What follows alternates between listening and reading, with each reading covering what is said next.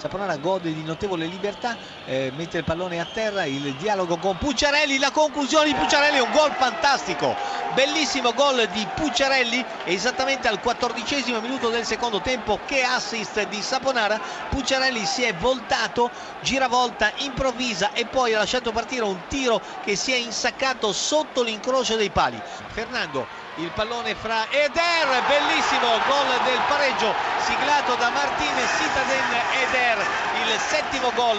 del giocatore doriano, anzi l'ottavo gol, mi fa notare Giorgio Specchia, un bellissimo rasoterra sull'errore della difesa empolese. Gran gol di Eder quando siamo al ventunesimo minuto e mezzo del secondo tempo, bellissimo gol di Pucciarelli e bellissimo gol di Eder per il pareggio al ventunesimo minuto del secondo tempo.